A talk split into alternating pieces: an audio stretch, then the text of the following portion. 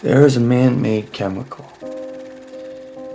It was invented during the Manhattan Project. It repelled. So they used it to make the first ever waterproof coating for tanks. It was indestructible. Then some companies thought, hey, why just the battlefield? Why not bring this chemical into American homes? That was a clip from the movie Dark Waters starring Mark Ruffalo.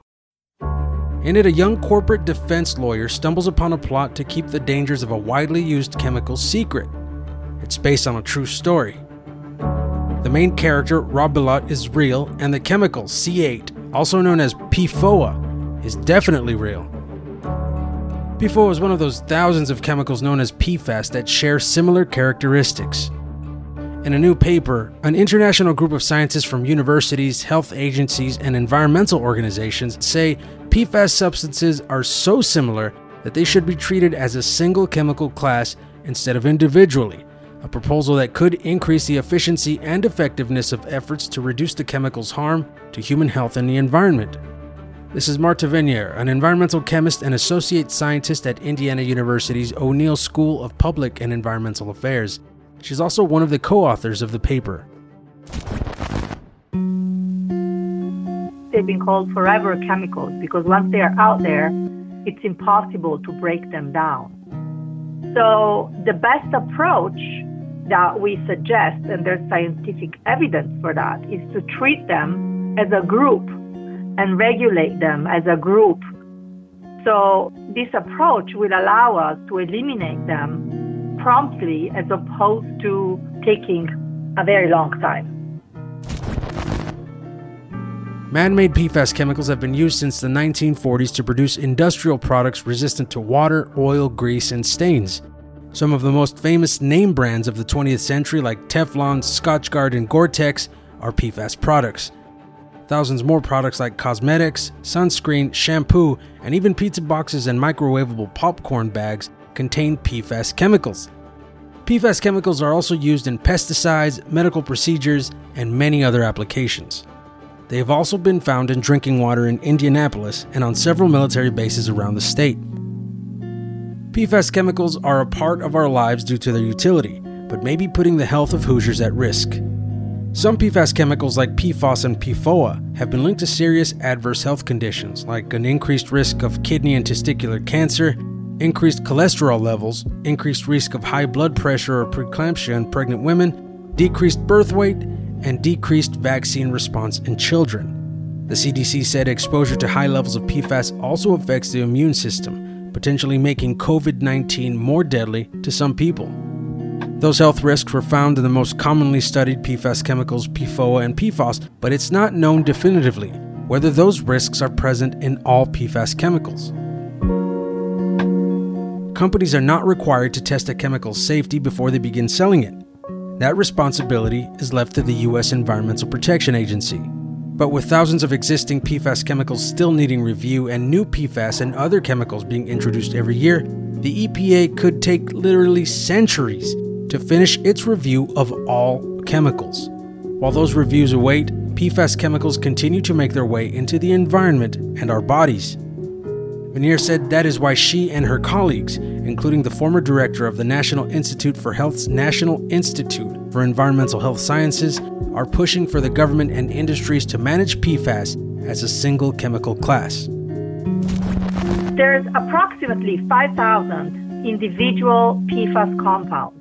And if we use the approach of measuring, studying both their presence in the environment and the toxicological effects, of each and individual chemical, it will take forever. And we don't have the time nor the resources to do that. Venier and her colleagues say the thousands of PFAS chemicals share similar molecular structures, environmental properties, and known and potential biological hazards. Those similarities warrant government and industry treating them as a class, like they have for some pesticides and flame retardants. One example is that of uh, the uh, polybrominated diphenyl ethers or PBDEs, which have been treated at least in groups of chemicals.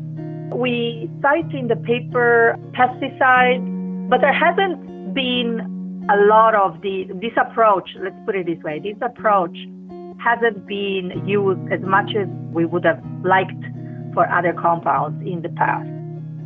But in this case, it's particularly important because there are 5,000 compounds plus the polymers. So it's simply impossible to study them one by one. We all think it's time to stop allowing PFAS to accumulate in our bodies and in the environment. In this case, the health and well-being of not only us, but the next generation is at play. And we hope that legislators will listen to this message and start acting to regulate these chemicals as a group and move on this quickly so we can stop more PFAS from getting into the environment and into our bodies. We can't do anything or very little for the PFAS that are already out there because they are forever chemicals. So once they are out there, they stay there forever. But we can stop new ones from getting into our bodies and in the environment. The EPA has only recently begun to address the spread and toxicity of PFAS in the environment, but has not significantly affected the availability of the chemicals. The Obama administration established a lifetime health advisory of 70 parts per trillion for two PFAS chemicals, PFOS and PFOA. The advisories were non regulatory, meaning the EPA could not enforce that limit. In January 2019, the Trump administration announced it would create a plan to assess and limit the danger posed by PFAS chemicals. The EPA's PFAS action plan was unveiled the following month, setting a broad outline of short and long term regulatory goals. In the approximately 17 months after, the EPA has begun many regulatory processes, including developing methods to test for 29 PFAS chemicals, adding 172 PFAS chemicals to the toxic release inventory, and proposing a rule that would add more regulations to imported products that contain PFAS coatings. Those actions have addressed only a limited amount of PFAS chemicals. Venier said when chemicals are taken off the market, it's most often not due to EPA intervention, but bad publicity consumers are becoming more aware of chemicals in common products and they're influencing those markets. The Home Depot and Lowe's stopped selling rugs and carpets with PFAS, and some packaging companies decided to remove PFAS chemicals from its food packaging due to environmental concerns. The DuPont Chemical Company, which formerly produced PFAS, said it would stop using some of those chemicals last year just before its executives and those from other PFAS producers were due to testify at a hearing by the House Oversight and Reform Committee. After congressional nudging, the U.S. Department of Defense began funding research to phase out its PFAS firefighting foam, known as aqueous film forming foam. It has also worked to identify where the foam was used and which installations had drinking water affected by PFAS. Several former and current installations in Indiana, including the former Grissom Air Force Base and Naval Support Activity Crane, were identified as being places where AFFF was used. Subsequent water testing revealed PFAS chemicals were present in drinking water, but far below the existing health advisory levels. Navy officials also offered to test the drinking water wells of residents living outside NSA Crane. Only seven wells were sampled, and PFAS was only identified at one well, at one part per trillion.